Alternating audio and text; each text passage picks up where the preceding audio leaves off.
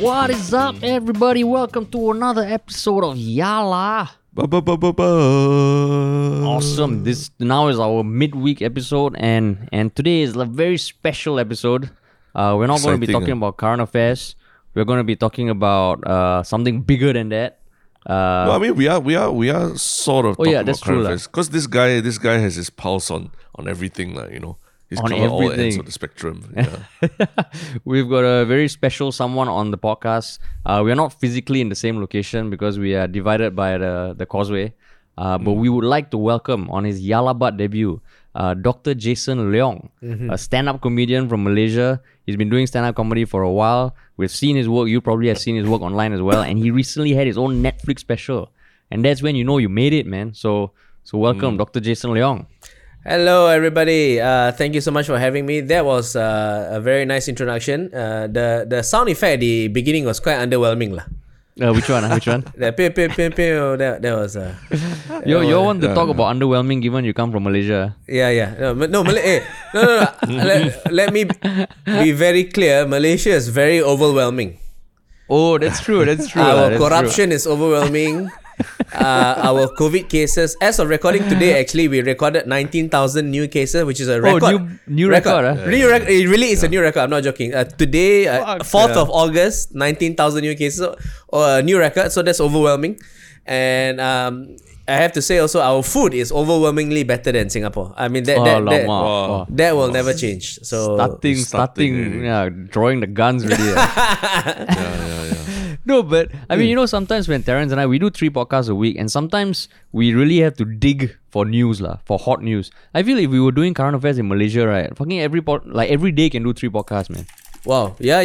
There's too many bullshit is going on right now.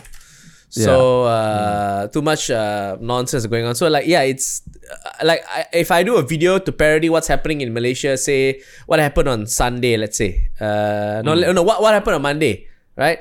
By the time the video comes out on Tuesday, it would have been obsolete because Tuesday would have new things which I couldn't, while I recording, the shit happened. So I cannot catch up. So yes, it's too much. I mean, I just Google but first and foremost, like how are you yourself holding up in Malaysia? Oh, I think I'm keeping sane because people like you guys ask me to do podcasts. Doing content helps keeps me occupied. Making videos and parody, keeping my YouTube channel alive, and also I think regular exercise. Helps me. Exercise is very important, because it really helps regulate your body. This pandemic and lockdown will make a lot of people out of whack. Let me ask you guys, right? Have you ever in the middle of the week wake up and then you don't know what day it is? Yeah, all the time, man. Because the weekends and weekdays don't make any difference anymore. So it's important to keep exercising to have that sense of routine and regularity, which for me is very important. But I mean, in Singapore, I think it's a bit different than how it is in Malaysia, because what state are you all in right now? It's still MCO, or is there some new abbreviation that has come up already? Oh, we are in a state of denial. Okay. Okay. So right now we are almost the entire country is still in our MCO, which is the Movement Control Order. But our Movement Control Order is a lot of things we can't do. But the factories are still running, and the factories are producing a lot of clusters of cases. Restaurants are shut. The restaurants are not allowed for dine-in, but you can order via Grab or whatever. But they shut down at 8 p.m. So pretty much everything shuts down at 8 p.m. The malls, I'm not sure the malls are closed, but a lot of them are closed. You can see my hair is a bit fucked up because I can't go to the barber or the hairdressers. And massage parlors, parks are all closed, So it's quite miserable, but we are just chugging along, So that means you can leave your house, but because I know at one point last year when it was damn hardcore, you couldn't even leave your house, right? Yeah. So see now technically you can only leave your house for medical reasons or buying food, But then they start allowing you can go jogging, and then if your workplace is part of the list of industries they're allowed to operate, then you can go and work. So it's like, what's the point, you know? Yeah. But overall, like for me, the worst thing is like I can't do stand-up comedy. The comedy clubs are closed. You know, the live events are not allowed. We can't even go outside and shoot outdoors, shoot videos outdoors. So I'm pretty much cooped up at home. But you know, do online comedy, online videos. That helps keeps me going, lah. But overall, yeah, but just to clarify, because I mean, our audience, definitely a lot of people in Singapore. We all know you. But at the same time, there's some people who might be new to you on this podcast. La. Yes. So you're not currently a practicing doctor who's like fighting COVID on the front lines. No. That would have been very sexy. But yes, I. No, so I get what you mean. Like people say, oh, this guy's a doctor, but why is he cooped up at home? Why is he... exactly. They're like, what is doctor very why is he doing... What the... doing podcasts, how people dying now. No. So I stopped working as a doctor 2014. So that's like 7 years ago. I've been a full-time stand-up comedian then. So the funny thing is in 2019 was my best year in comedy because like I did 2 major tours and you know like travel all around the world to do comedy and you know even my best earning year, right? So like feeling the top of the world. Yeah, it's amazing, you know, quit medicine, becoming a stand-up comedian. I feel like a rock star. Then... Next year, there's a pandemic. Then live events not allowed to happen. And then suddenly all the frontliners are heroes now, you know. Not all heroes wear capes, you know. They wear the face shield or stay at home. We stay at work because so you can stay at home. Wow, all this nonsense. And I feel like shit. I'm like, why am I'm a comedian. What can I contribute to this bullshit? So for real, you would be on the front lines fighting if you had continued in medicine. Like, if you said, well, okay, so... I think in some fashion or other, yes, because I would have, I don't know, become a specialist, hopefully. And yeah, in one way or another, I would have been... I think all doctors in Malaysia are considered frontliners lah, because the hospitals are being overwhelmed right now. Every public hospital is overwhelmed with COVID-19 cases. So you can't run away lah, from touching COVID patients lah. So yeah, I would have been either in the front lines or near the front lines. So anyone tell you like so you doctor has that confusion happen, or in Malaysia you're known enough that people don't still mistake you for an actual doctor? No. Clarify. No. So I don't think they mistake me for an actual doctor, but then there are some assholes who ask like, hey Jason, you know the country needs you, why aren't you volunteering in the front lines? And I'm like, why on earth would I volunteer? It's ridiculous. Like, you want me to go and sweat in the PPE in the hot sun, sweating and dripping sweat for like 8 hours for no money, while I can make no money doing at home, you know, at home and relaxing, you know.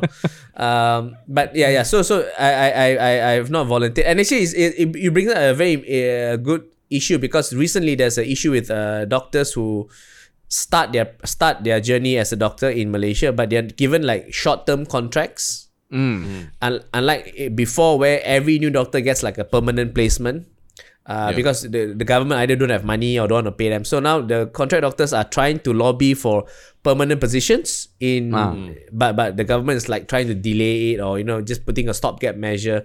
So it's very different in Singapore. Singapore, you're a doctor, you get a job in the Singapore public service and you can stay on indefinitely, you know. But now it's like, so it's on contract basis, and the doctors are actually resigning because like, why should I continue working? Because there's no career path, there's no career progression. Oh, is that the doctors' code black movement? Yes, the code black. We call it the doctors' strike. The Hartal doctor contracts, which means strike lah.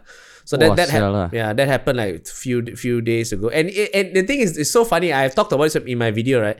It's like the doctors are striking, and then they want to take disciplinary action against the doctors who are striking. And it's like, you're like, what can you do? You know, you threaten your career. They have no careers. How can you threaten? They are fighting because they have no careers. Number one, and number two, like, what's the worst disciplinary action? Suspension, or you know, suspension or expulsion. Okay, let's just put it that way. Okay, so you kick out all these doctors. There is no big group of doctors on the sidelines waiting to come in and take their jobs. You know. Yeah. Right. Yeah. We are in a pandemic. We need all the doctors, but you want to discipline doctors who and that you have already alienated doctors Yeah. Why would they come and want to work for you? It's just a stupid clusterfuck of a situation. This is the time where you open your cupboard, you know, all your white coats, and you're like, fucking now is the time, man. But does it mean that for you is there's no possibility of say, oh, I want to become a doctor again, and then you somehow reactivate your license? Or something? Can. So what we have is called. I think the setup is pretty much the same. In Singapore, can't be much different. So we have this thing called the APC, annual practicing certificate. So if I were to go back to the service, I would have to apply to renew my annual practicing certificate and then get back in lah, you know. But like I said, now the conditions are not very good for doctors right now. But yes, essentially you can, yeah. Of course, we get that all the time lah. We both came from corporate world. Uh-huh. So every time Harish sees his mother or I see my mother, there's always the question, oh, so when are you going to go back into getting a real job again? Yeah, that's right. Especially last year. Because, you know, the funny thing you said, you became full-time comic 2014, right? We started full-time YouTube 2014. And 2019, we got our first TV show where we created, it was streamed towards Asia. Nice. I mean, won like a few awards. And 2020, we were like, fucking, this is our year, man. Yeah. Then 2 weeks before Circuit Breaker in Singapore, the network we made the show for liquidated. Oh. And that liquidation is still going on. Then Circuit Breaker. Then we're like, wow. Then all the things like, oh, why don't you go find a job now? Yeah. Oh, you know, maybe now is the time. Wow, do something for society. Yeah. Do something for society. But then again, you guys landed on your feet, right? Because of this podcast and everything. You got lots of views, like hundreds and thousands of views. That's really great, no? That's why it's important to create content also, because like, you know, like, okay, I can be one person on the front lines, right? But with my YouTube channel and my videos, I'm reaching out to literally hundreds and thousands of people, and my messaging can be, you know, stay at home, adhere to the SOPs, get vaccinated, don't believe the anti-vaxxer bullshit. And I think that I bring more benefit behind the camera than, you know, in the front lines, because like I'm just being honest, there are hardly anyone in the front lines who can do what I do, which is put out an informative video telling people go and get vaccinated. You're like the entertain the troops kind of person, like, You're not the troop itself. Like, you're not a trooper. But you know the whole when you I can relate with your mom saying, you know, when you're going to come back. Okay, this happens to me, not with my mom, right? But this only happens to me after a good gig. Okay, I can understand if it happens after a bad gig, but it only happens after a good gig, right? I go and perform for an event. Perform.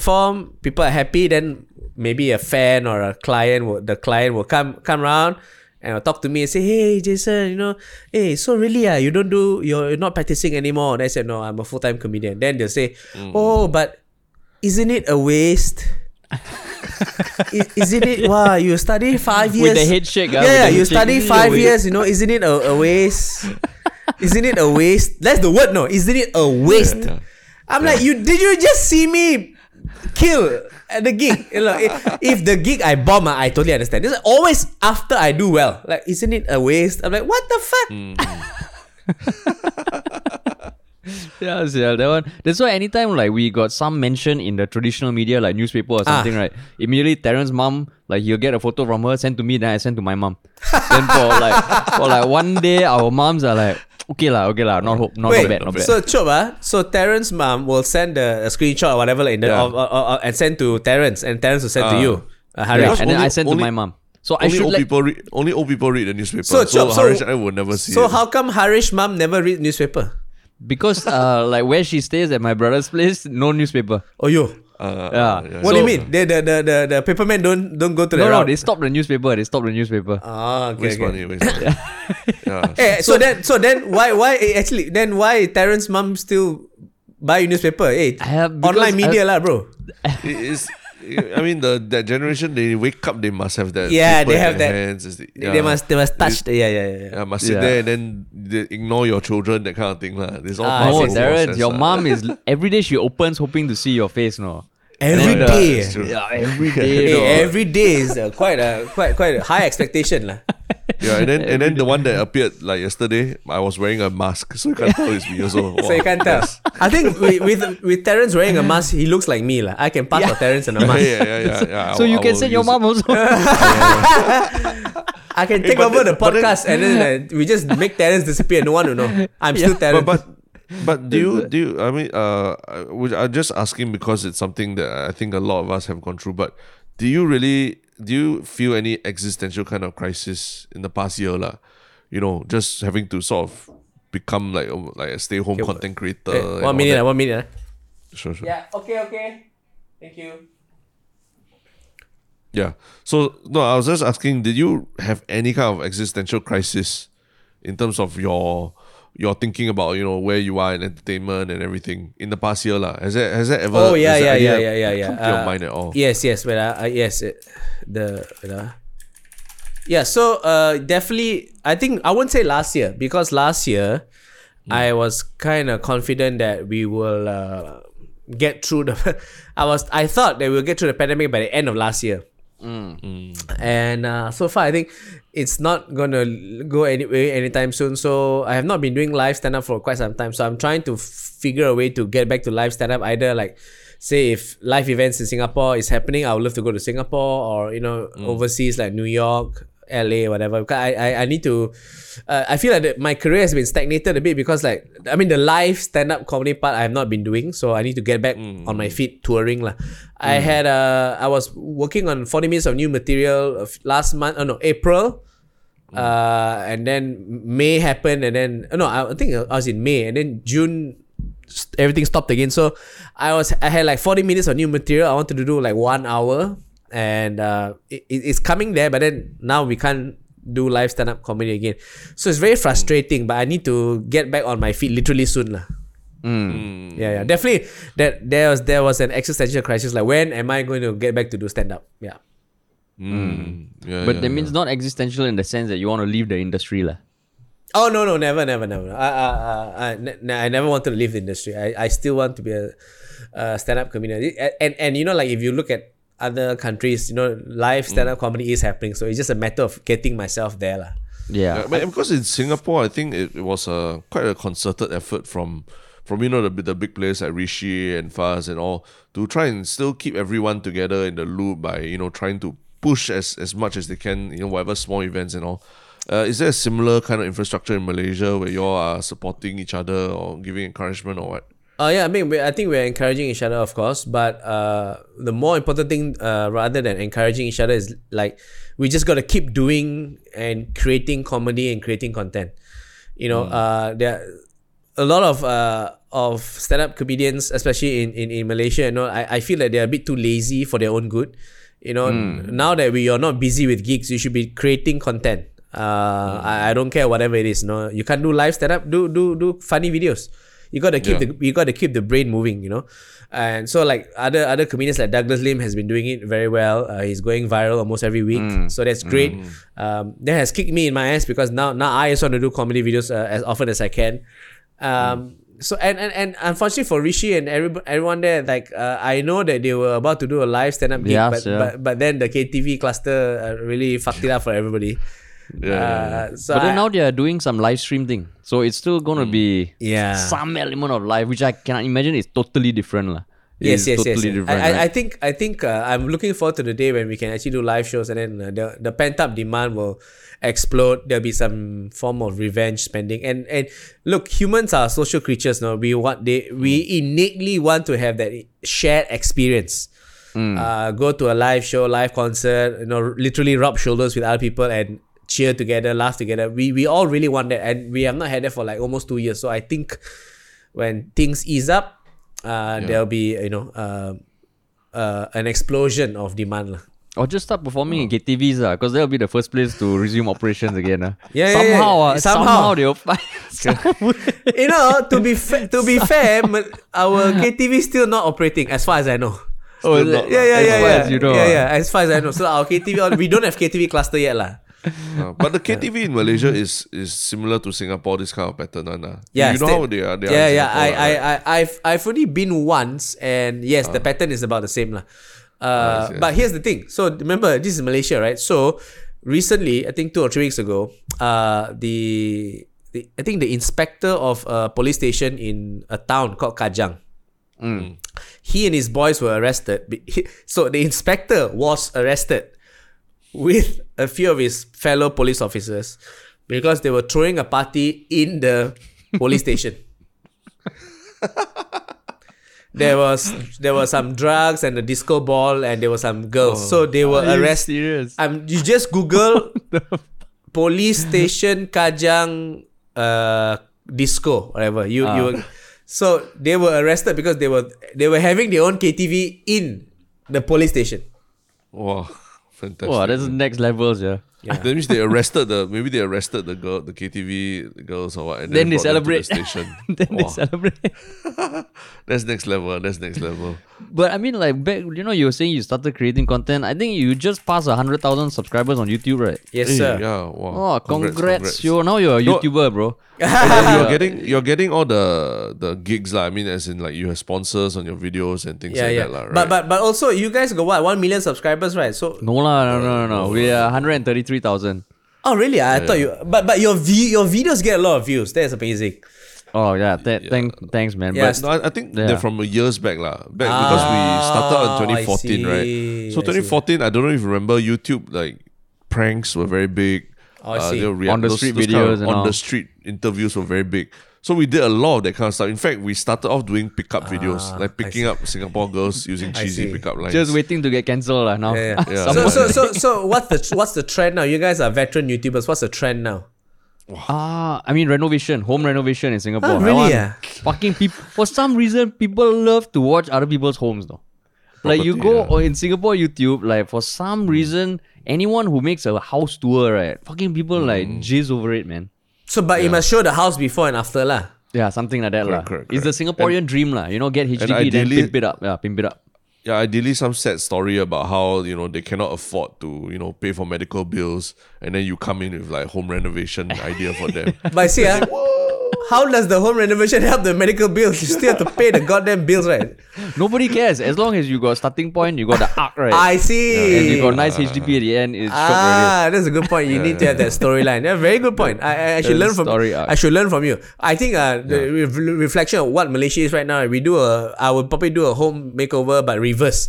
We show the home first, and then pandemic hit, the floor lost his job. The father died of COVID, and then now more horrible. Like, I think that'd be good. Then you wave the white flag. Please help us for food. I think that's the. And actually, like because my mom's from Malaysia, so I got a lot of family in KL, and I've been going every year for the past like 20, 25 years, and even listening to them, right, like 90s to early 2000s, Malaysia KL was like. It just felt a very different place lah. And now the way it's been going down, even my relatives are slowly they are kind of finding options elsewhere lah. Yeah. So that's why I've been trying to tell Singapore lah. I've been trying to tell Rishi and anyone in Singapore who is listening. I'm trying to see if I can move to Singapore, and work with you, very fine gentlemen. Terrence exactly. And Harris. And yeah, so. No, but it's true because like I feel like Malaysia is a sinking ship. Lots of things are going haywire right now, and I think it's only natural to find safe harbor elsewhere lah. Yeah. But go. What were you gonna say? But you come. So you come to KL almost every year. I used to come every year till COVID hit lah. I see. And even in February of last year, I went for my cousin's wedding. I see. Because Indian wedding, so I was there for 3 weeks lah. Yeah, I know the typical Punjabi wedding lah. This one. Cindy. I'm like Rishi. Oh, Cindy. Cindy weddings are also very long. I know Punjabi weddings are very long. No, because Cindy is all about showing status and the bling. The more events you have, the more opportunities to show off lah. Yeah, I mean like for Chinese weddings, right? We only have like max the tea ceremony and then the wedding ceremony, Sindhis and Punjabis take it new different level must do at the bride's house, then the groom's house, then the groom's hometown, then the bride's house. All the clothes off. No, that's why since growing up I always went to Indian weddings. Then when I went for my first Chinese wedding, right, I was like, what the fuck is this? This is boring as shit.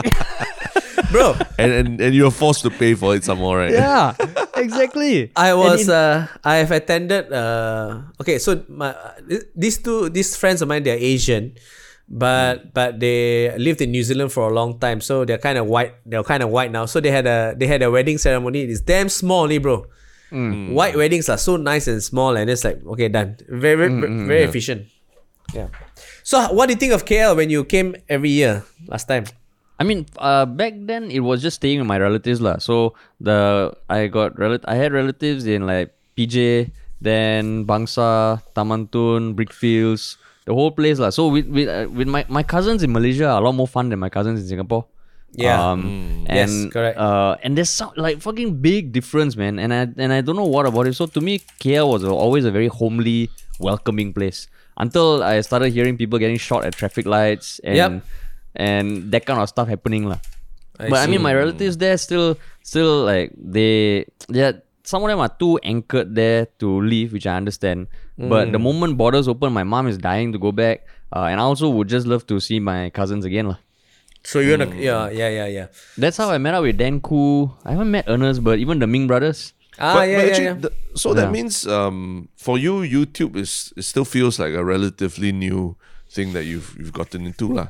Yeah, I mean, I've been uploading videos off and on, but not as regularly as say, you know, like every week I must upload. You know, now it's like I try to push myself every week at least 2 or 3 videos lah. Okay. I think it's the consistency that's the hardest like, but the algo rewards consistency. Yeah, exactly. Yeah. So for us, we haven't uploaded something for about a year and a half. So no one gives a shit.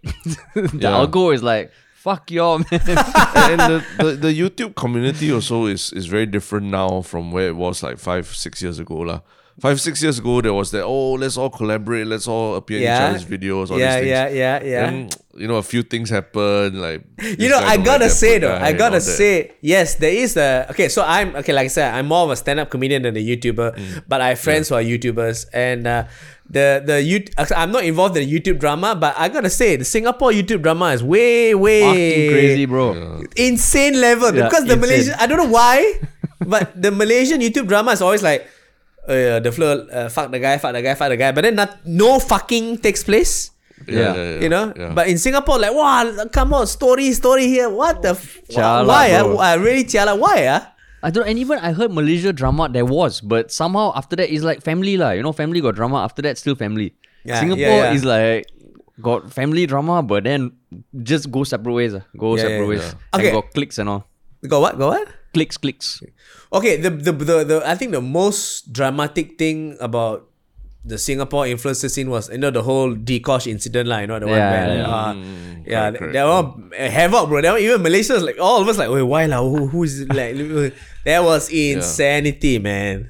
Yeah, I mean, it's still investigation's still ongoing, so. And even before that, got scandals, no? Like there was drama within YouTube, then there was drama with influencers and the Me Too movement and everything lah. Then got backlash against misogyny, against podcasters also.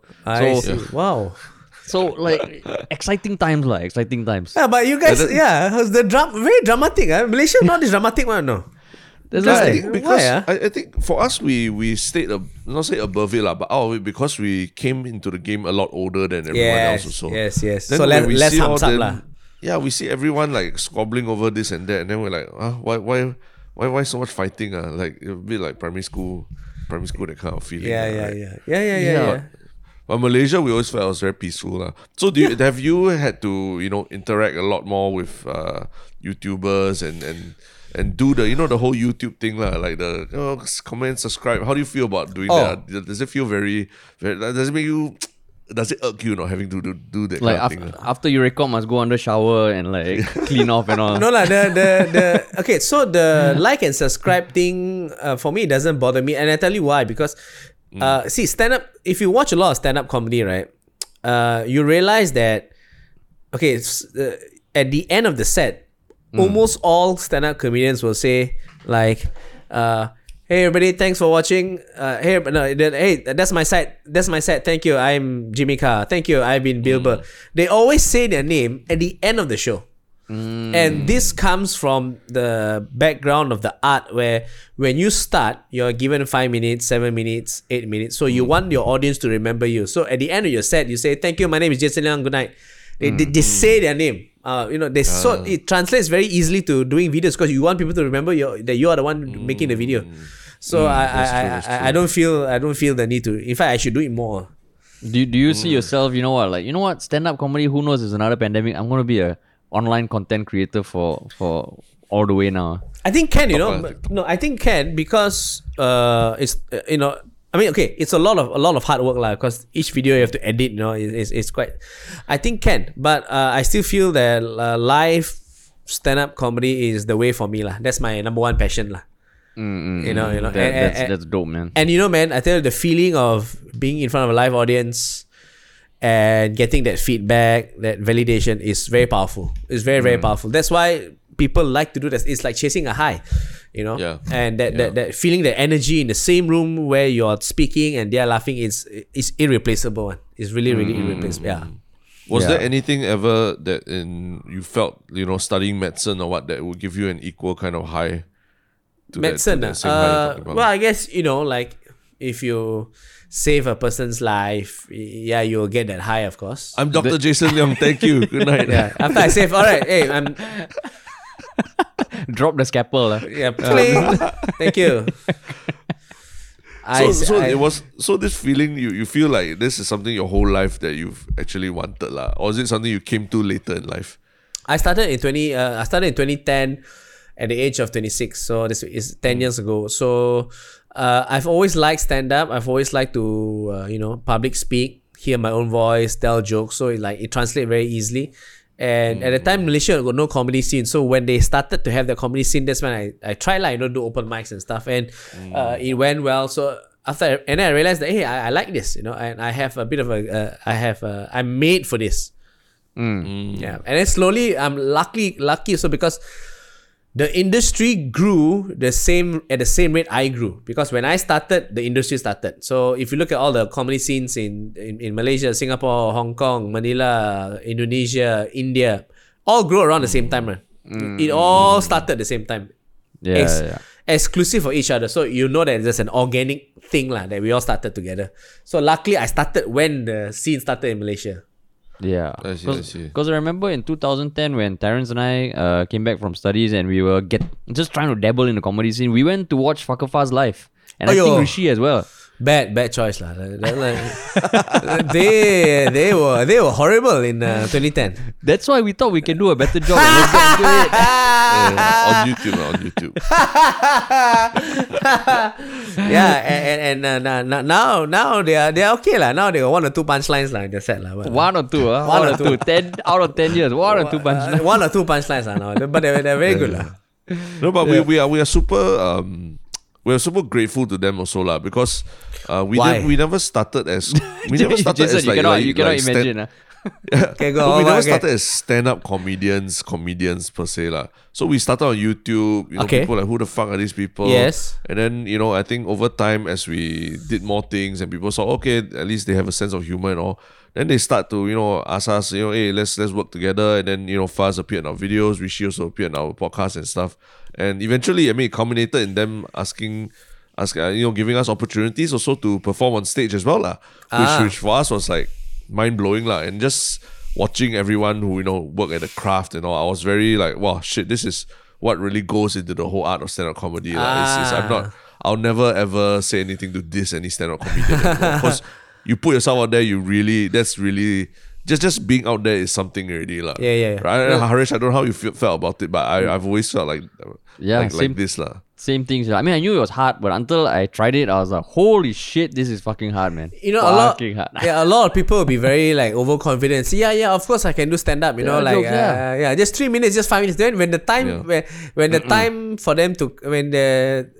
when they are closer to the performance time, they realize that fuck, this is damn difficult. Yeah. They haven't gone on stage yet, but I can tell in their eyes that, oh my god, this is actually quite hard. What if they don't laugh? There's no guarantee that they laugh. If they don't laugh, I look like a fool, and then they will slowly start to crumble, you know. And that's why we only give them 3 minutes, because 3 minutes sounds like a very short time, but when you're not doing well, it's an eternity.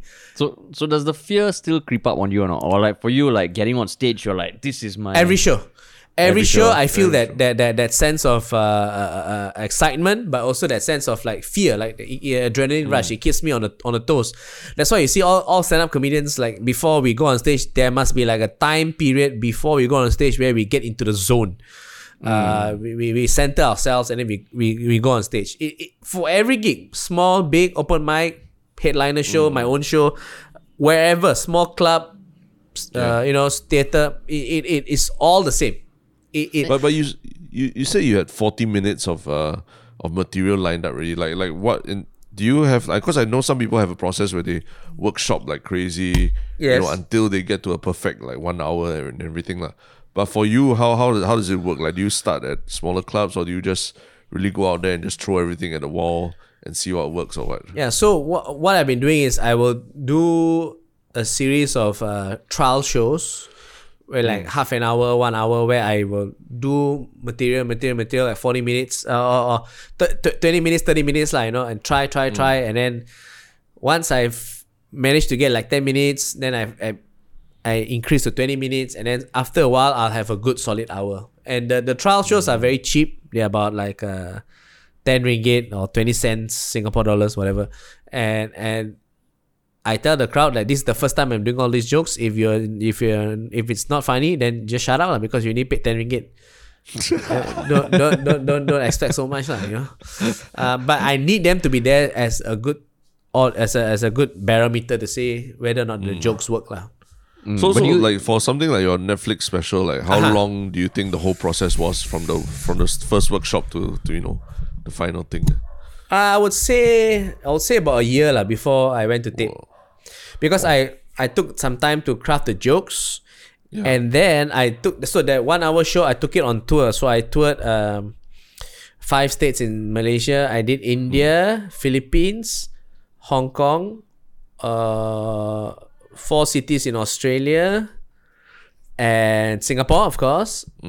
So by the time I taped the special, I had already done the show like 50 times.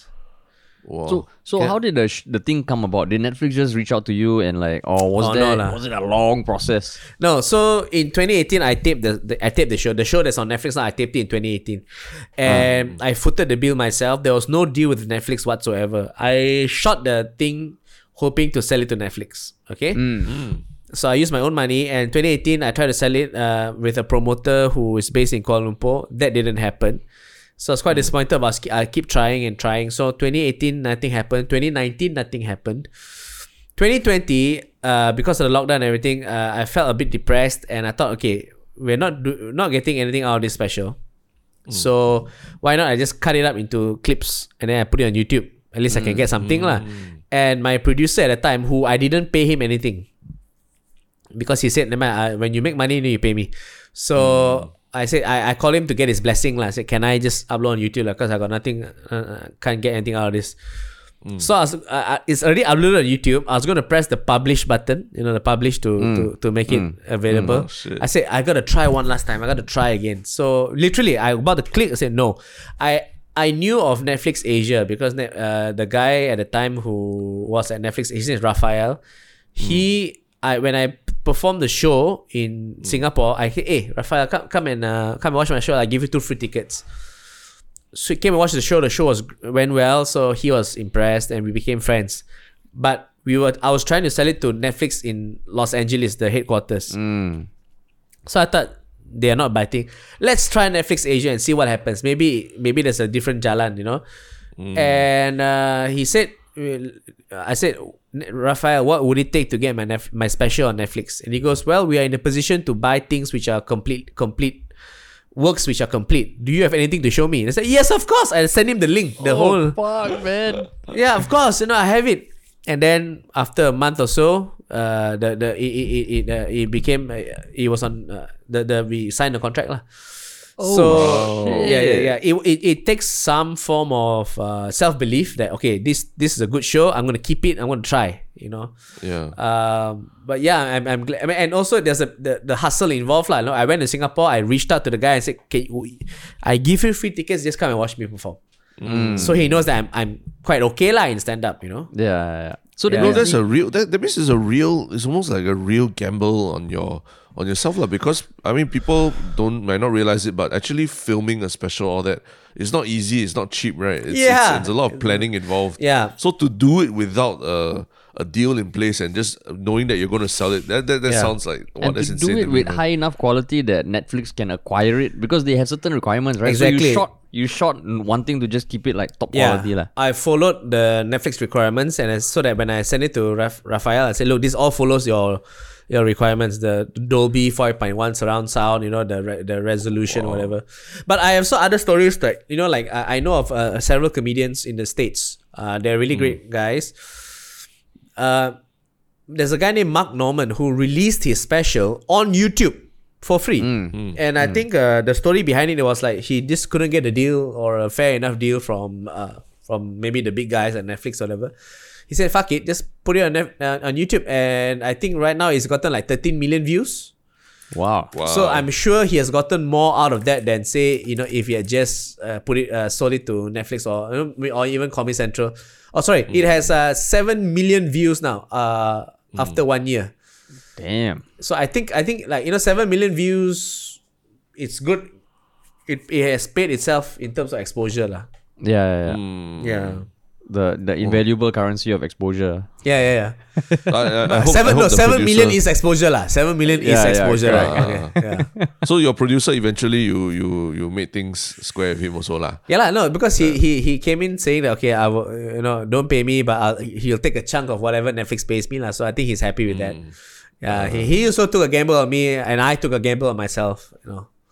Means, and it came out last September, right? So it was almost like a good timing in the sense of, okay, like, now that you're doing more online stuff, people can find you online, then they can immediately see that you're generating a shit ton of content. Yeah, and it was also good timing in the sense that at the time, there wasn't many new stand-up comedy specials released because of the pandemic. Yeah. And a lot of people were cooped up indoors, so having a special, a lot of people watched it lah. You know, and when I did the special, I was very aware that I want the show to be understood by people who are not from Malaysia. You don't have to be Malaysian nor live in Malaysia to laugh at the jokes, because the jokes are, you know, quite universal lah. Yeah. Then how you came up with the name? Was it like the moment you're like, just you signed the contract, you're like, wow, blessed, I didn't upload it on YouTube. See, this is because you didn't watch my special, right? No, there's a joke in it that there's exactly. He bitches about people who everything have hashtag blessed, Instagram, you know, blessed. I hope you can watch it, Harish. I watched it. The one I admittedly haven't. But I did watch the thing that I want to talk to you about later, which I'll you haven't watched my special. You're just like Rishi lah. Correct. And Faz. Cindy's. So all Cindy's the same. There was a bit where I talked about how I hate people who show off their business class flights, because they will always go, they put they will show themselves in the cabin, and then they always put hashtag blessed. Blessed. Yeah. So it came from a friend of mine who always does this, and I remember screenshotting his post and then sending it to a mutual friend of ours, and I said, I wish the plane crashed. And then it started, I'm really angry at this. Okay, time to do a setup, joke. Then it became a set lah. I see. So does life for a comedian, does it change overnight the moment there's this Netflix series going out? Because I think a lot of people, they dream that one day that they have this Netflix thing. But for some people, especially filmmakers, they find that, it's just another platform lah. No lah, for me, not overnight lah, but it definitely boosted my profile.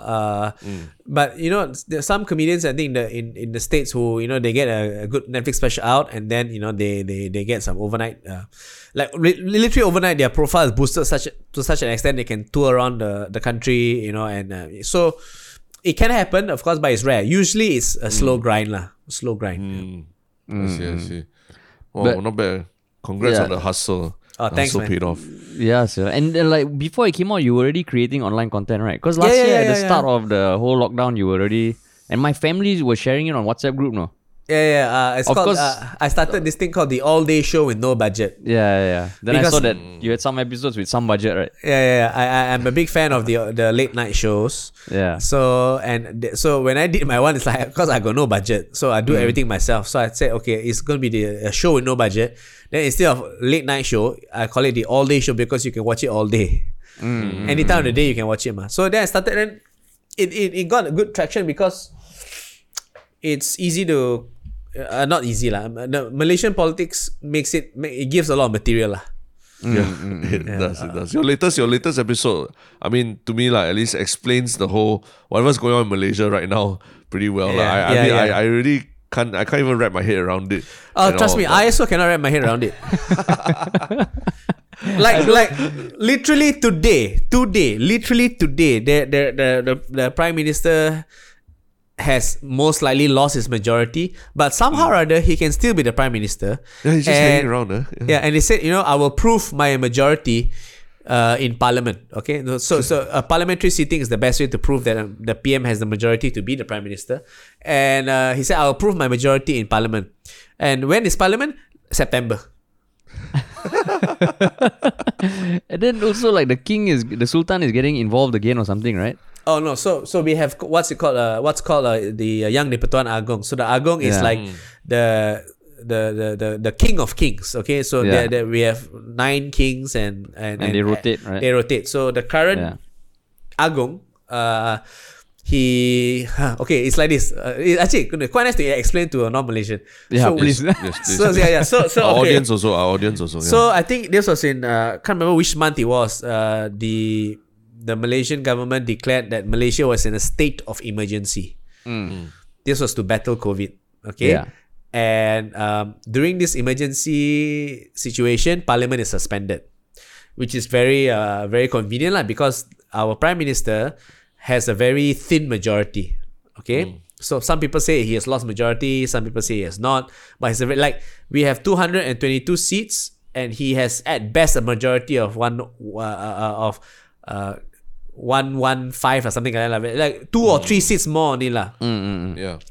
So they suspend parliament, and it's all very, very convenient. And the emergency was supposed to be debated in parliament by September. Okay. So when you debate something in parliament, the debate may become a vote. Like, okay, who votes that the emergency was necessary, right? Now, if that vote fails, that's like saying the prime minister has no majority. Okay, so the prime minister also must avoid that vote.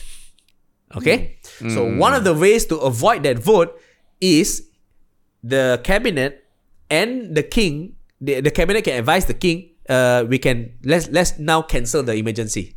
Okay, so if we cancel the emergency, there's no need to vote because no more emergency, right? So at the last week there was a special parliamentary sitting, just a special no vote, whatever. One of the ministers said there's no need to vote because last week we cancelled the emergency already. Okay. Then the opposition members of parliament, but the king never says so. Did you consult the king? Is it gazetted in the public gazette? Where is the proof that you cancel?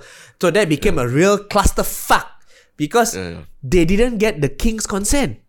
Okay, and the king is a very important figurehead. Yeah. So then the PM said, no, we did everything correctly, you know.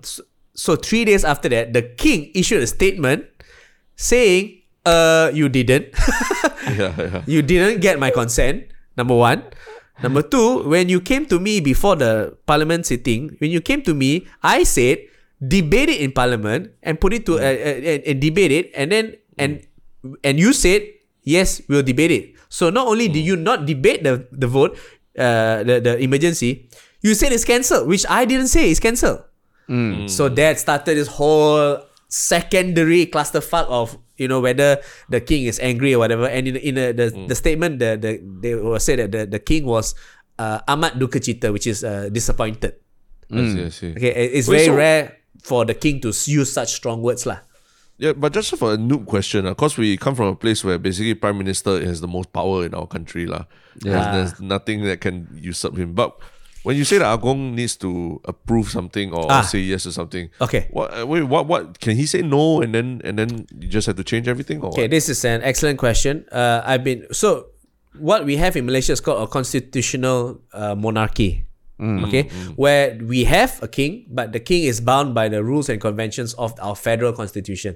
So like Singapore, the highest law of the highest law of the land is the federal constitution.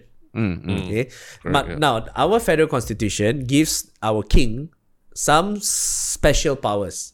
So, for example, when parliament makes law, okay, the law must be given the royal consent by the Agong, by the king. Any law that's passed, or make new law or pass amend. I think make any laws that new laws that they are made I think amendment also lah. The king must then present to the king, and the king can do a few things. The king can say, okay, yes, chop. The king can say, I'm not sure. I want to seek advice. He can delay the assent up to 30 days. Okay. After 30 days, that law will become law whether or not the king says yes. Oh, I see. Yeah. So there's that soft. Delay. He can delay, but he cannot. There is an eventuality to it that it'll be passed . So that it gives the king some special powers . So when it comes to the emergency, the king, on advice of the cabinet, can cancel the emergency. But once parliament sits, then the emergency can only be cancelled by a vote in parliament. I see. That's why the ministers start hey, no, cancel. Last week cancel already. So no need to debate now. Because like I said, they don't want to have the debate because the debate may lead to a vote. And if you vote against it, that's like saying the Prime Minister has no majority. Wow, this is like Game of Thrones in real life, yeah. Really, it really is like Game of Thrones. And all the events that led up to this from 2020, there's also another Game of Thrones. Yeah. When we won the elections in 2018, there's also another Game of Thrones. Yeah, like it's like Game of Thrones plus House of Cards. They cannot even fight Malaysian politics. Yeah. But from Singapore's side, everything is we don't question a lot of these politics. But how do you, as a citizen of the country, when you see all these kind of things going on? How do you feel? And then, if everyone's angry, what outlet is there for you to do anything, lah? So very good question. So a few days ago, we had a protest called Lawan. Lawan means fight. So by very young people, the 18 to 21 years old, they went to the streets wearing black and they protested. Lawan fight, we've always had a lot of protests in the past, like the Bersih rallies, and even on social media, everyone's quite critical nowadays. A lot of people are voicing out their frustrations on social media, and this current pandemic is the worst I've ever seen of Malaysians voicing out. You know why? Because ordinary Malaysians they lose their jobs, they lose their incomes, and they are literally losing their lives. They got no food to eat. A lot of people have family members who have died of COVID. So when that happens, people just don't give a fuck anymore. What else is there to lose? Yeah. So now it's a very vocal time for Malaysians . There is the one silver lining. People are voicing out against the bullshit that the politicians are putting out right now. And today, 19,000 cases. What the fuck are they doing to curb the rise of these cases? So you mean, because I know during the Bersih 1.0, Bersih 2.0, there was a certain sense of optimism also, right? Yeah. And after that, felt like I don't know how much that translated into actual change. Are you more optimistic now that things are so dire, right, that it's going to have to change somehow? Or you think Mahathir has his elixir of life that he's going to live on for another 30 years? I think overall, freedom of speech has definitely slightly improved, although it's hard to see. Because in 10 years ago, you will never see people on social media, hey, this government is bad, this government is doing this, it's horrible. Ordinary Malaysians, you will never see that. But now, you can see that every day, with the hashtag, Kajang Gagal, which is translates to failed government. We will never dare to say that. No? There's also Kajang Pembunuh, this government is killing people. So people are more vocal now, and that's a good thing, and definitely the politics in Malaysia is so fractured right now that there is no one group of bad guys who will control everything. I see. Now they are all split into smaller groups of bad guys. But there's also a growing number of members of parliament and political parties who know how to do the right thing . I see. So there is that faith in some politicians. So I think things will slowly improve. However, there's also my pessimism where we have really lost so much ground to other countries like, say, Thailand. I mean, Singapore, no need to say Thailand and Indonesia. And I worry that Malaysia is not a good place for me to raise my children. So I would rather hedge my bets by, you know, trying my luck in another country like Singapore, Australia, or Singapore. Singapore is a good place, I think. Yeah. And I mean, just now you mentioned the freedom of speech thing. Like, on one hand, freedom of speech is good, but you know, now, like, one of the things that I wanted to talk to you most is the when certain groups get their voice heard, like the anti-vax movement, because slowly, I mean, over the recent weeks, we've also seen that rise in Singapore, and I know it's been there in Malaysia. And I watched your interview with Dr. Roland Victor, and I salute you for for having that conversation, because I don't know what I would have done if I was doing the interview, because I could see you trying to unpack his thinking, right? And what was your thoughts of how that went? Because generally, okay, so from my understanding, I know he did a video. I know it was in Malay, and I took Malay for 12 years, but I don't have enough faith to understand the video. So I just watched you guys talk. And from what I recall, he is a practicing doctor, right? He is an advocate for some sort of less medicinal and all that. Yeah. And he did a video just, in his words, explaining the potential side effects of vaccines. But at the end of the day, he still did say that he would encourage people to take vaccines, but he didn't want to take vaccines on his own. Yeah, the video he put out, which the subject of the discussion was, this vaccine can cause this, and then the side effects are so severe, and then we don't have enough proof. So it was very much stoking fear into people, and very irresponsible, in my opinion. So I reached out to him and then said, "Hey, let's have a chat about this." And he, credit to him, he was willing to come for the chat and talk about it. And you know, and I said, "Look, it's going to be, it'll be. I believe it was live. It's live, so I can't edit out." Mm-hmm. I can't edit out and then mince your words, whatever. So you have that. Yeah. So he came, and then, so I did some research into him before I had a chat. And then there's one Instagram post which he says this pandemic is the greatest hoax of the 21st century or something like that. Mm. Okay, this pandemic is the greatest hoax. So I had that in my mind. I kept it. So I talked to him about the vaccine and stuff, and essentially what he did was he explained his point of view, but in a way that I give him rope to hang himself. Okay, and it really made people go, "Oh wow, are you serious?" You know. And then when I bring up the fact about the Instagram post about this pandemic is the greatest hoax of the 21st century, he stuck to it. Which is just the worst thing you could do. So I think that video helped reduce his credibility a little bit, and also promoted the message I wanted to say, which is go and get vaccinated. You know, and so far, you know, data and time will reveal the truth, and the data and the data that we have so far shows that, look, vaccines work. You know, Pfizer, Sinovac, AstraZeneca, it all works. And right now, there is a whole shift of the thinking where it will become a pandemic of the unvaccinated. The data from the United States shows that almost 99% of the new cases are people who are not vaccinated. And 99% of people who are vaccinated don't get the new Delta variant COVID.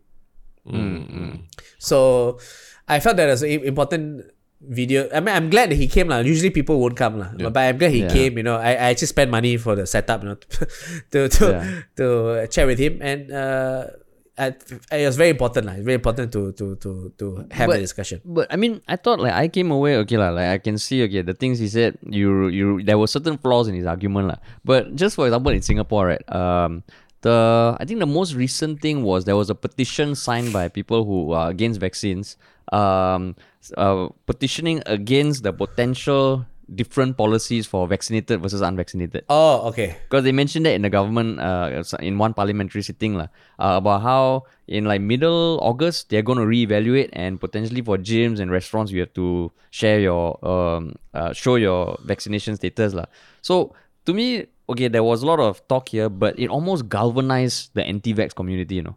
And then I even joined a Telegram group of anti-vaxxers, and bro, fucking every hour there's 500 messages. And So that's why when I think you mentioned it during that video that he became kind of like a champion of the of that movement lah. Right? I see. Mm. Yeah. So do you feel also that okay by doing that it did discredit him or his claims amongst your people who share your perspective, but amongst the people who don't, right? They will just see, look at this Dr. Jason Leong, you know, he answered so well against Dr. Jason Leong asking all these progressive leftist woke questions. I think it definitely I get your point, and of course his hardcore supporters. Let's put it this way: the anti-vaxxers will keep piling on stuff to promote their own biased point of view, lah. Right? Mm-hmm. So that's why when it comes to this kind of stuff, science will always lead the way. Science doesn't have an opinion. Science is just facts.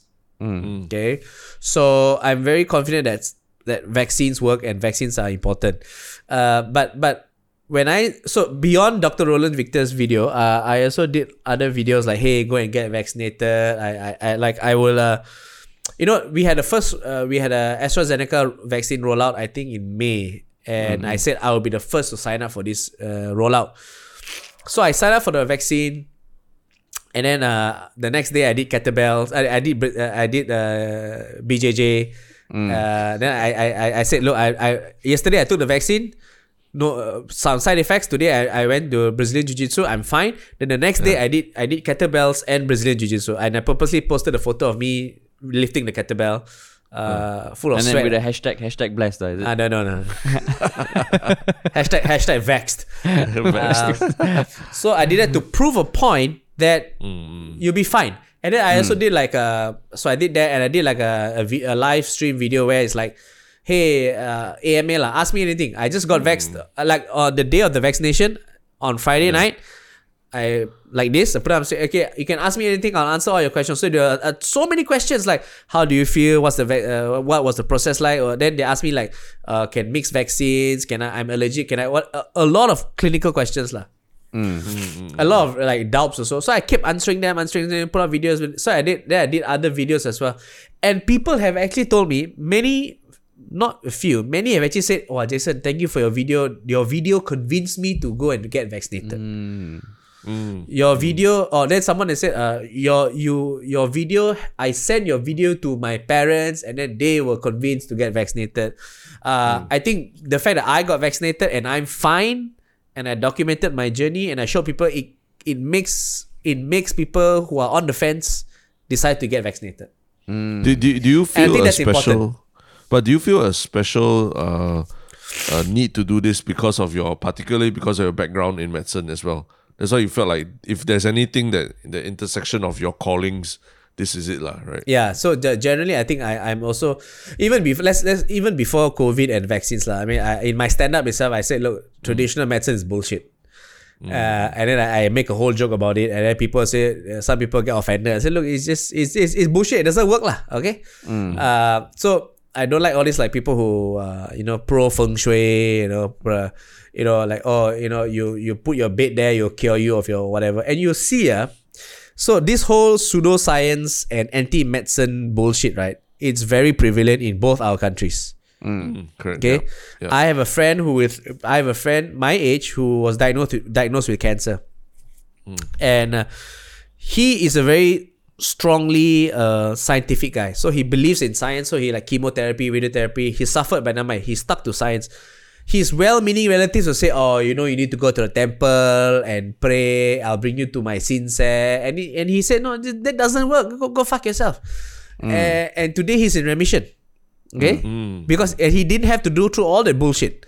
So I have a festering hate for this pseudoscience and anti-medicine nonsense.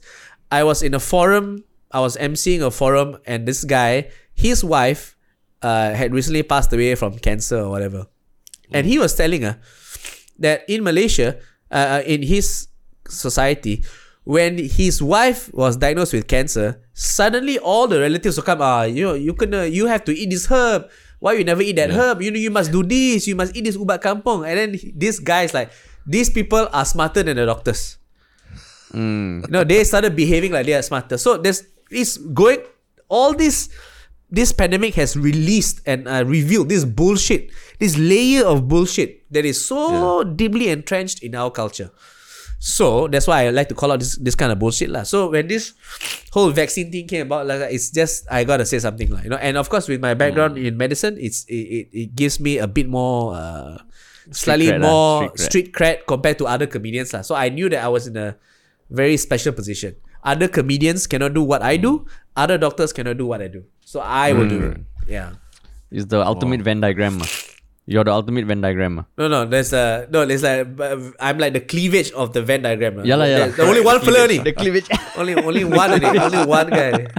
But you just want Venn diagram. Since you're here, I mean, there's one thing I want to ask is like, how come there are some doctors who are also, you know, like, very hesitant about the vaccine, and then they're signing letters to the government, at least in Singapore lah. Yeah. There was a group of 10, 11 or 12 doctors who signed letters saying, we shouldn't let our children get the vaccine. and sometimes I'm because we don't hear so much about how doctors interact and all that. But why is it that there are some doctors even within, who are practicing right now that can have that kind of stand within the medical field? Yeah. You see, you must understand that whenever there's a protest going on, we will always pay attention to the people who are going against the grain, the people who are protesting. Like, we pull our attention to the people who are protesting. For example, like, 2 days ago, 3 days ago, there were a few hundred people or thousands at best in KL protesting. Media attention was shown spotlight on the people protesting, because that's the very nature of the protest, to get attention. And millions of other people did not protest. Okay, and what I'm getting at is the doctors who protested. You say in Singapore, 11 to 12 doctors, they said don't wrote an open letter and all that lah. Don't they are against the vaccinations, right? For children lah, I think against for children. They were advising against people of 12 years to 18 years from getting the vaccine, even though the government said go and get it. Lah. So then let's ask ourselves, how many doctors did not sign that letter? No, it be at least 1,000 lah, right? How many doctors in Singapore did not sign that letter because they would have agreed with the government policy? So in every field, there will be a few people who would go against the grain and they would disagree. Recently, there was this a microbiologist on, I don't know which country, Ireland or whatever, who said that, if I have AIDS, gonorrhea, chlamydia, hepatitis, I can go to a restaurant. But I need to show proof of vaccination from COVID to go into restaurants. So it's like there's not the fucking same, right? Like, you're not going to go and have sex or do blood transfusion in the restaurant, right? But there are, like you said, this guy's a doctor, he's a microbiologist. So there will always be people on the fringes. Like everything, like there's a spectrum, like, so. These people are to be expected, of course, but we can never. It's important for us to not place the importance of their protest against the larger group of people who follow science and data. Yeah, there are a lot more doctors, overwhelmingly, a lot more doctors, scientists, researchers are convinced that the vaccine works. I mean, in Singapore, like, I think the last podcast we were talking about this was that one of the proudest things I've seen recently is when I go to get my vaccination, I see all the Singaporeans all quietly just lining up and just sitting there getting the vaccination. How is it going on in Malaysia? Is it like, is everyone just like happily going and there's no like jostling or quarreling or anything going on? Well, there's some good news to report on that.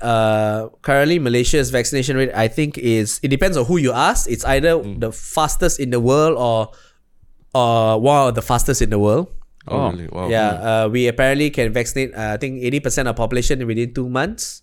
We are doing about an average about 500,000 doses a day. And we once we got the supplies in, we could vaccinate at a very fast rate lah. And credit must be given to, of course, the minister in charge. His name is Khairi Jamaluddin. He's doing an excellent job. It's not easy to get 500 jabs in arms a day lah, and so and the people are signing up, and that's the the speculation is that because we have so many cases, people are scared and they let's go get vaccinated lah. You know, so which is good lah, which is good. And I think like in Klang Valley where I am, Klang Valley is like Selangor and Kuala Lumpur. By 3 weeks from now, or how many weeks? About 17 days from now, 80% of the people in Klang Valley would have gotten 2 doses. And this is across all demographics, is it? This is Klang Valley alone. But the age group is, I think we are not giving to children yet, but we're giving to 18 and above. Okay, because in Singapore there's 200,000 seniors who are like holding the fort. Holding the fort meaning? Like they haven't gotten vaccinated, and then they kinda like in parliament, like you know when the teacher scolds the whole class for the wrongdoings of one student. In parliament they said, you know, we wanted to open up, but because of these 200,000 unvaccinated seniors, we can't lah. Then like it's almost outsourcing all the work to people to go scold their parents. Yeah, but yeah, that's the thing, you know. Like, which is why I created a video called "The Three Goals" to convince the older generation to go and get vaccinated, you know, and to remind them that you once took your child to get vaccinated. Yeah. What is the difference? There is no difference, right? You as a parent took your child to get vaccinated, so now it's your turn to get vaccinated. What's wrong with that? So in your whole extended family, there's no one who is refusing to take. Oh, extended family, I don't have the energy to check lah. But so far, my mom has not told me anything lah. So my mom is the CNN. So far none that I know of lah. Yeah, because in my extended family got and like it just can't get through to them lah. Yeah. It's very hard. I had a friend whose colleague stocked up on ivermectin and then. Oh man. And then he had an appointment for the vaccination. He just didn't go. He missed his. He deliberately missed his appointment. So that is really upsetting. No, so just now I just wanted to go back to something you were saying earlier about your feelings about things going on in Malaysia, all that lah, and possibly even uprooting and going somewhere else. Actually, I just realized being a doctor and comedian might be the best combination to move to another country. Yeah, so they take you in as a doctor, and then after that you entertain them as a comedian. Wow. Yeah, so that's the grand plan. Mr. Lee Hsien Loong, I humbly apply to work in Singapore. No, but on a serious note, like, thank you, Mr. Lee. What countries have you been impressed by or what during this pandemic that you think will be a great place for home? Wow, big question. Okay, I like Singapore. I've always liked Japan. I would like to go to Japan every year for a holiday. I would love to go to America for my comedy career. New York and LA. That is where I want to go lah. So the weird thing is, I think as people in our profession, we shouldn't see ourselves as living in one country. We will most likely be multi-country citizens lah. America for work, Japan for leisure, then family will be in Singapore or Malaysia. It's going to be like that lah, at least for me lah. Yeah. Actually, we are surveyors from the Singapore government lah. This whole podcast has just been to evaluate you. Thank you. I think I've passed. I've passed with flying colours. I got content to. We'll discuss internally and revert. We'll revert back to you. I have videos. I have videos that you can share to get the elderly in Singapore to get vaccinated. My video showed a Chinese lady who don't want to get vaccinated. Come on, man. Very a lot of foresight. You're very strategic in all your content. Yeah. It's all for the greater good of Singapore.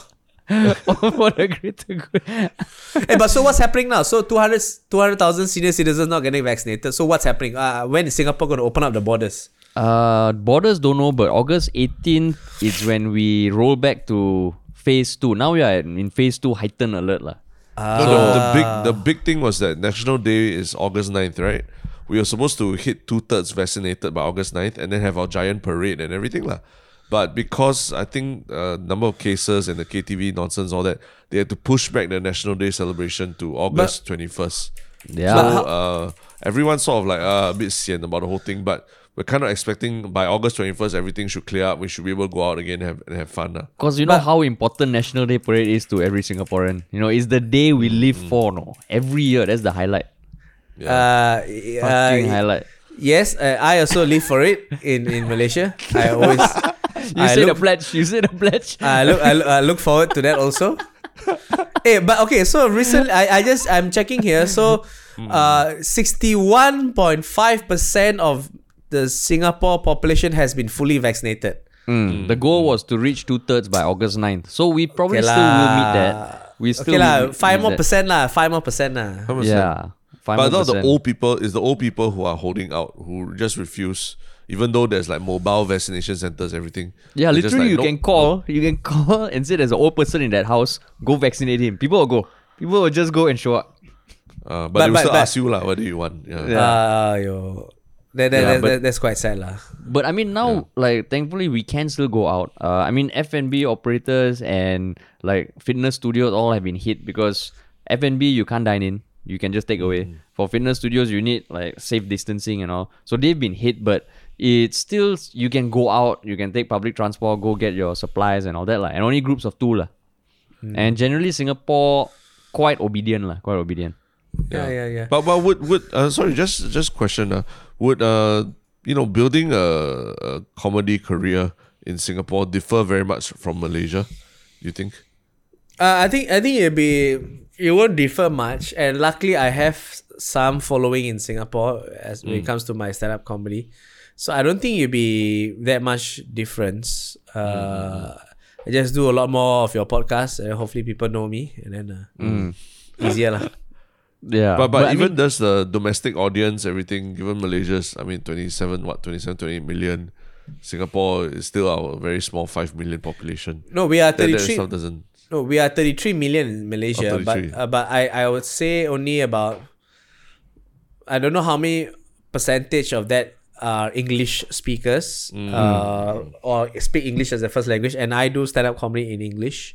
But in Singapore, there's a larger percentage who speak English as a first language. So there's definitely that benefits lah. You know, there are pros to moving in Singapore. But I think for me, moving to Singapore is not just doing comedy in Singapore. You know, moving to Singapore is to put roots there so that I can raise my child there lah. Wow. So long-term plan. Yeah, so Mr. Lee, I can also contribute to the birth rate. You can log in my child as a statistic. Yeah. He's ready. He's full of joy to bring to Singapore. So like the comedy wise, what are you working on now, and what can like people expect from you in the coming weeks, months? I'm gonna do more parody videos, of course, and once the restrictions lift, I will tour again. Also gonna tour to Singapore and hopefully record this new show and then sell to Netflix again lah. Oh sweet, man! That is cool. So if people wanted to find you, where should they go? You're on all the socials. Yes, I'm on all the socials. You can find me on Instagram, Twitter, and Facebook at Dr. Jason Leong, and my YouTube channel is just Jason Leong. You'll find me lah. I see. Okay, great. Yeah. So now we just we have that one more final segment of our of our podcast, which is called a one shook thing. One what again? One shook thing. Okay, that's the problem. You all pronounce the word wrongly. It is the happiest part of the podcast. No? Don't come and stir shit. It's one shook. It's shook. It's shook. There's an I there. Dude, this interview for Singapore. Yeah. It's a Singapore podcast. Mr. Lee is listening right now. You want to come to Singapore? You fucking say shook. Okay, shook. Just dangle the PR. Just dangle it, bro. Dangle the PR. Yeah. So, okay. So Terrence and I can go first, and then you can get a feel of how like. Okay. Hopefully you got something in your mind lah. So okay. So Terrence, you got something. Why don't you go first? Okay, so my one, I've been quite, happy watching the Olympics, and I think I have my favorite moment of the Olympics so far. I don't know, did you guys see what happened with the men's high jump final? Yeah. Yes. Yeah, Alamak. Okay, so if hopefully, I don't know if our listeners all maybe have not seen it, but there were these two competitors who were way ahead of the other two, and they were in the run for the goal. There's Gianmarco Tamberi of Italy and Mutas Essa Barshim of Qatar. And all the way, they were competing for the goal. The guy who was behind them was already more or less confirmed for third, and it was between these two. And they both tried to clear a height same number of times. They couldn't. So even the commentators were saying, okay, there's going to be a jump off. And then there's this very sweet clip of the official going to the two of them and saying, okay, we're going to do a jump off and all that. And the Italian guy and this Qatari guy, I think they're friends already, so they already embraced and they were waiting. And the Italian guy looked like a bit more concerned than the Qatari guy who was just looking straight at the official. And then when the official was talking about this, the Qatari guy just said, can we have 2 gold? And then you can see the Italian high jumper's face just like change. And then the official said, I think we can. And then the Qatari guy turns to the Italian guy, says, you know, let's make history. And they fucking hug and they just started screaming. And wow, it was great lah, because they both shared the goal. And turns out they are very close friends on the track and off the track lah. And I think that is my single favorite moment of the whole Olympics. Nice. Got it.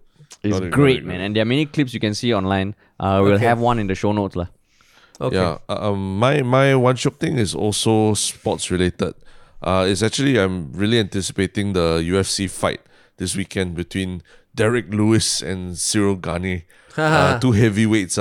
So I mean, and I like it because of the personality of Derek Lewis lah. His nickname is the Black Beast, but actually he's a really funny guy on social media. His Instagram and Twitter is really funny memes, and every time he's being interviewed is damn funny because he says the funniest shit about and most inappropriate shit lah. So if he manages to, I mean, and his story is quite crazy lah. I think if you look it up, he was basically like homeless like 10 years ago, and now he's fighting for heavyweight championship gold in the UFC lah. So it's regardless of what happens, I think this fight is going to be quite exciting because it's both big guys, power punchers and all. So I'm really looking forward to that lah. And if you can, you know, just read up a little bit about this guy. He's damn funny, Derek Lewis, the Black Beast. And check it out on Instagram. Yeah. Right. Instagram's great. Hilarious. Yeah. My one shock. Remember, was when our also Olympics, our badminton men's doubles won bronze. I was watching them in the semifinals, and they sadly lost to. I can't remember who was it they lost to. So they lost their bid for gold. So they played for bronze and they won bronze lah. You know, and it's very shock for me because, like, you know, badminton is one of my favorite sports to watch. We are always very close to winning gold. In Olympics, and we have not touched the Thomas Cup since 1992. We always come very close, and it was shock for me because the men's doubles winning the bronze medal reminds me that Singapore doesn't have a badminton team that can win Olympic gold lah. Okay, I think we have made our decision. In the last 5 minutes, when he says shook, the way he says shook, everything is so well done. 1.5 hours and Okay, but cool. Like we will. I'm guessing there's a link to the highlights of that bronze match lah. I'm sure. You can find it on YouTube. Yeah, we'll find it. Yeah. Okay. Yeah. Okay. Cool. And yeah, that's all for today. Thanks so much for joining us, man. Thank you. Jason. Thanks, Darius. Thanks, Harish. Thank you very much. Thank you. Yeah. And I mean, we will put this link on our Reddit. People listening, please go share your love, share your questions, and we'll talk to y'all soon. Bye bye. Peace.